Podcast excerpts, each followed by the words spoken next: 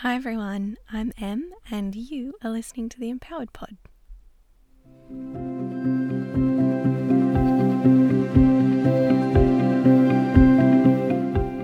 Hello everyone, welcome back to another episode of the Empowered Pod. I'm so glad you're here. I'm extra grateful for you if you've already listened to episode one, um, because we chatted all about this incredible woman named Nellie Bly, who was this sick journalist from the 1880s. She's so cool. So if you haven't heard that already, go back and listen to episode one. But today, we are going to be chatting all about an incredible woman who worked at NASA in the 60s. So get excited for that. Um, first and foremost, though, I think I should just have a bit of an honesty moment with you.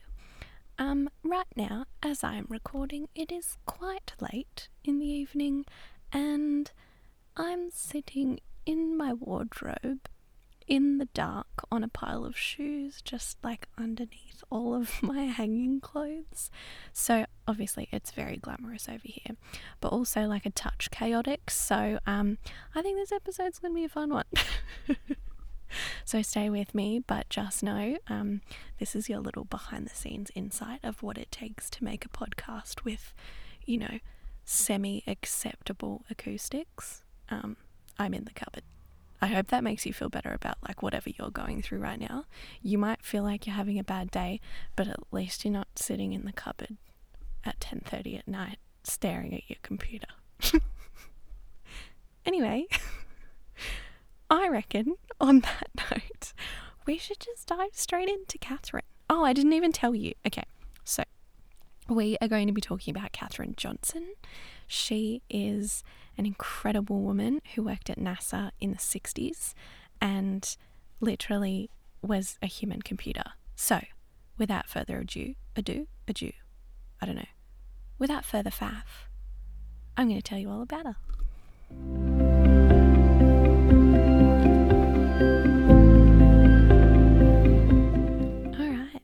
Let's get into Katherine. So, Katherine was born in 1918 in White Sulphur Springs, West Virginia. That's right. Take me home, country road, to a place I belong. I hope that's stuck in your head now. You're welcome. Anyway, back to the point. She was born in White Sulphur Springs to her parents, Joylette Roberta and Joshua McKinley Coleman. She was the youngest of four children, and from a really young age, she showed an impressive amount of mathematical skill.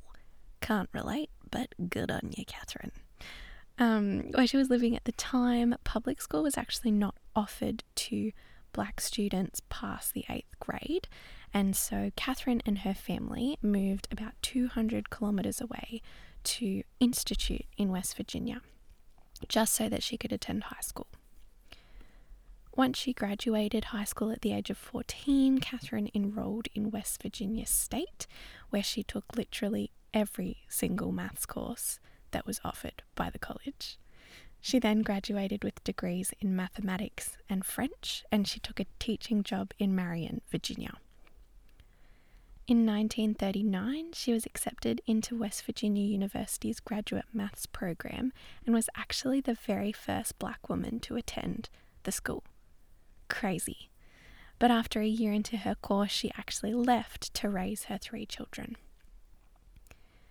In 1952, so about 12 years after leaving West Virginia Uni, she was presented with an opportunity to work at the NACA, which was the predecessor of NASA. Now, it could be pronounced NACA. I don't know. I wasn't around in the 50s. But I feel like Naka just sounds a little bit too like Aussie, like hard yakka, Naka. Anyway, so I'm going to be calling it the NACA because I feel silly calling it NACA, but you could call it whatever you like. so, the NACA actually had an initiative to hire black women to solve math problems. Now, this sounds kind of random, like why was there an initiative at the NACA to specifically hire black women for specifically math problems? Um, but this was because during the war, um, that being World War II, so many women took over in different industries because all the men were off at war. So when World War II ended, a lot of the women were sent home because the men had returned.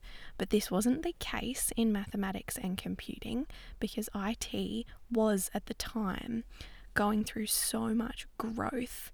Both men and women, white and black, were being hired due to just the sheer quantity of opportunities. So in 1953, Katherine was hired as a part of this initiative and started working at the NACA's Langley Memorial Aeronautical Lab in Virginia. Now, at the time, Langley was segregated, so the white and the black staff had separate workstations, separate dining areas, and separate bathrooms. Langley was segregated for another five years until 1958 when the NACA became NASA and actually banned segregation. So from 1953 to 1958, Katherine worked as a literal human computer. She was a part of a group of women called the West Computers, or as Katherine actually herself referred to them as computers with skirts. And the women in the West Computers would analyze test data and provide mathematical computations that were essential in the success of the early space program in the US. Katherine once noted that being a woman in those days, you had to be assertive and aggressive because in the early days of NASA, you weren't allowed to put your name on a report if you're a woman. You weren't allowed to be assertive if you're a woman. You weren't allowed to put your hand up and have ideas.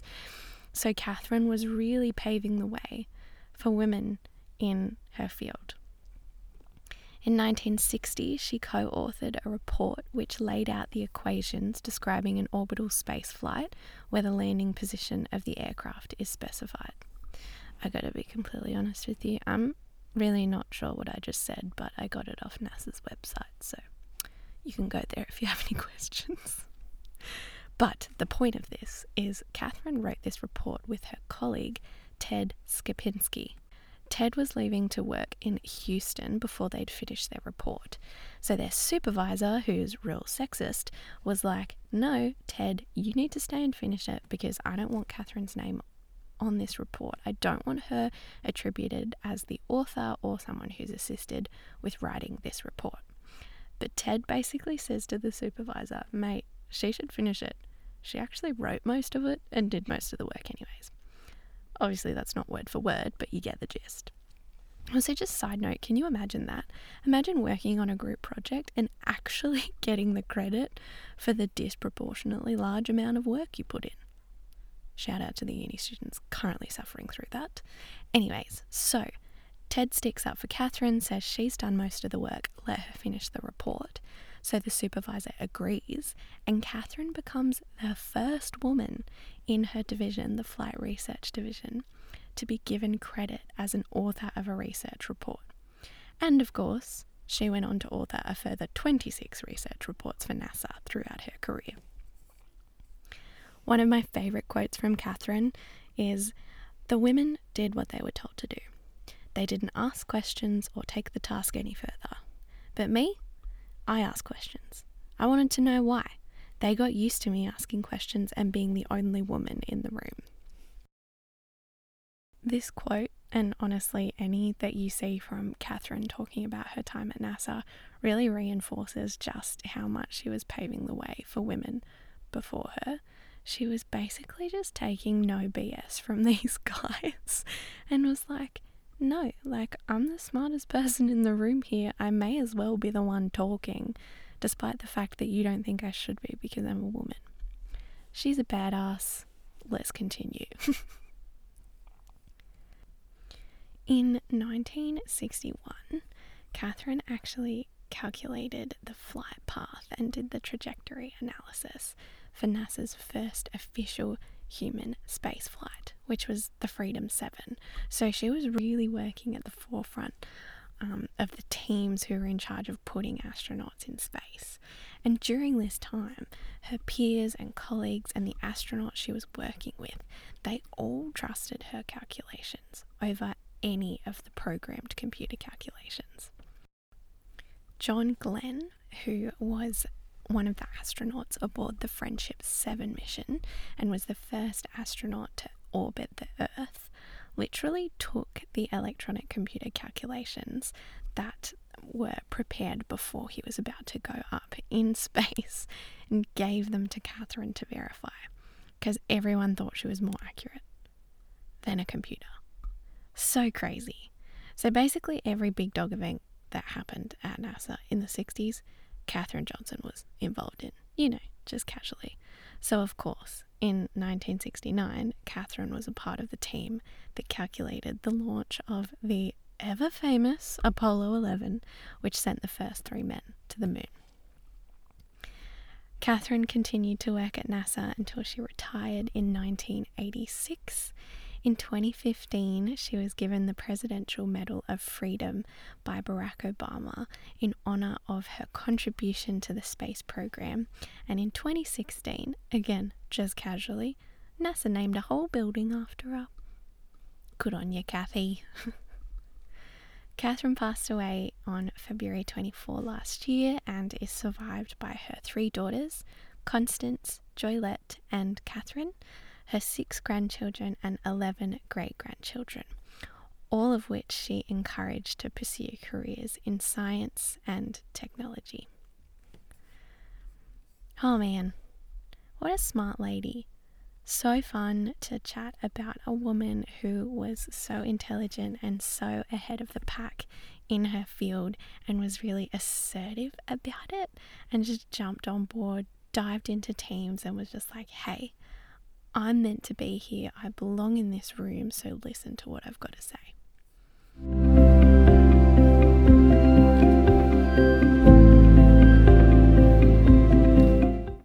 Well, that is it for today's episode of the Empowered Pod.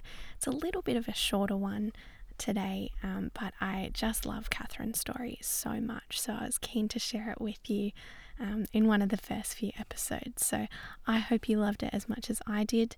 If you did, I'm going to leave some resources that I used in the podcast description, and you can check out those. Also, if her story sounded familiar, um, it might be because in, I think it was a couple of years ago, um, there was a movie brought out called Hidden Figures, where they told the story of Katherine Johnson and a bunch of her co workers who were all really um, making ground at NASA in the 60s. So check out Hidden Figures.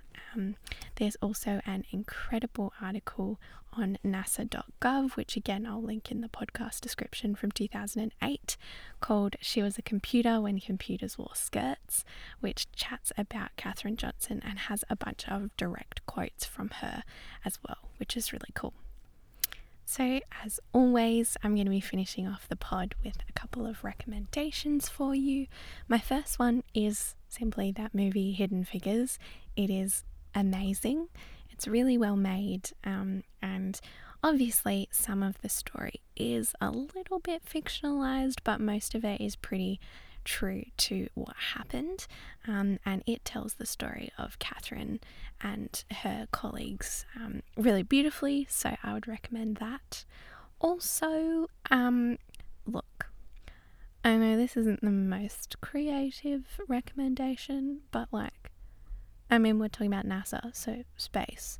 Um, I've been rewatching Star Wars, just like super randomly, and I know I'm probably the first person who's ever recommended Star Wars to you, so you should go and watch it. No, but um, I recommend Star Wars, but also just recommend watching or listening to or reading something really nostalgic. I also have been listening to the audiobooks of Harry Potter, and I'm just finding so much joy and comfort in watching and listening to and reading things that I loved when I was younger um, that just have that real nostalgic vibe to them. So, I can't believe my recommendation for you is this, but I literally recommend Star Wars and Harry Potter.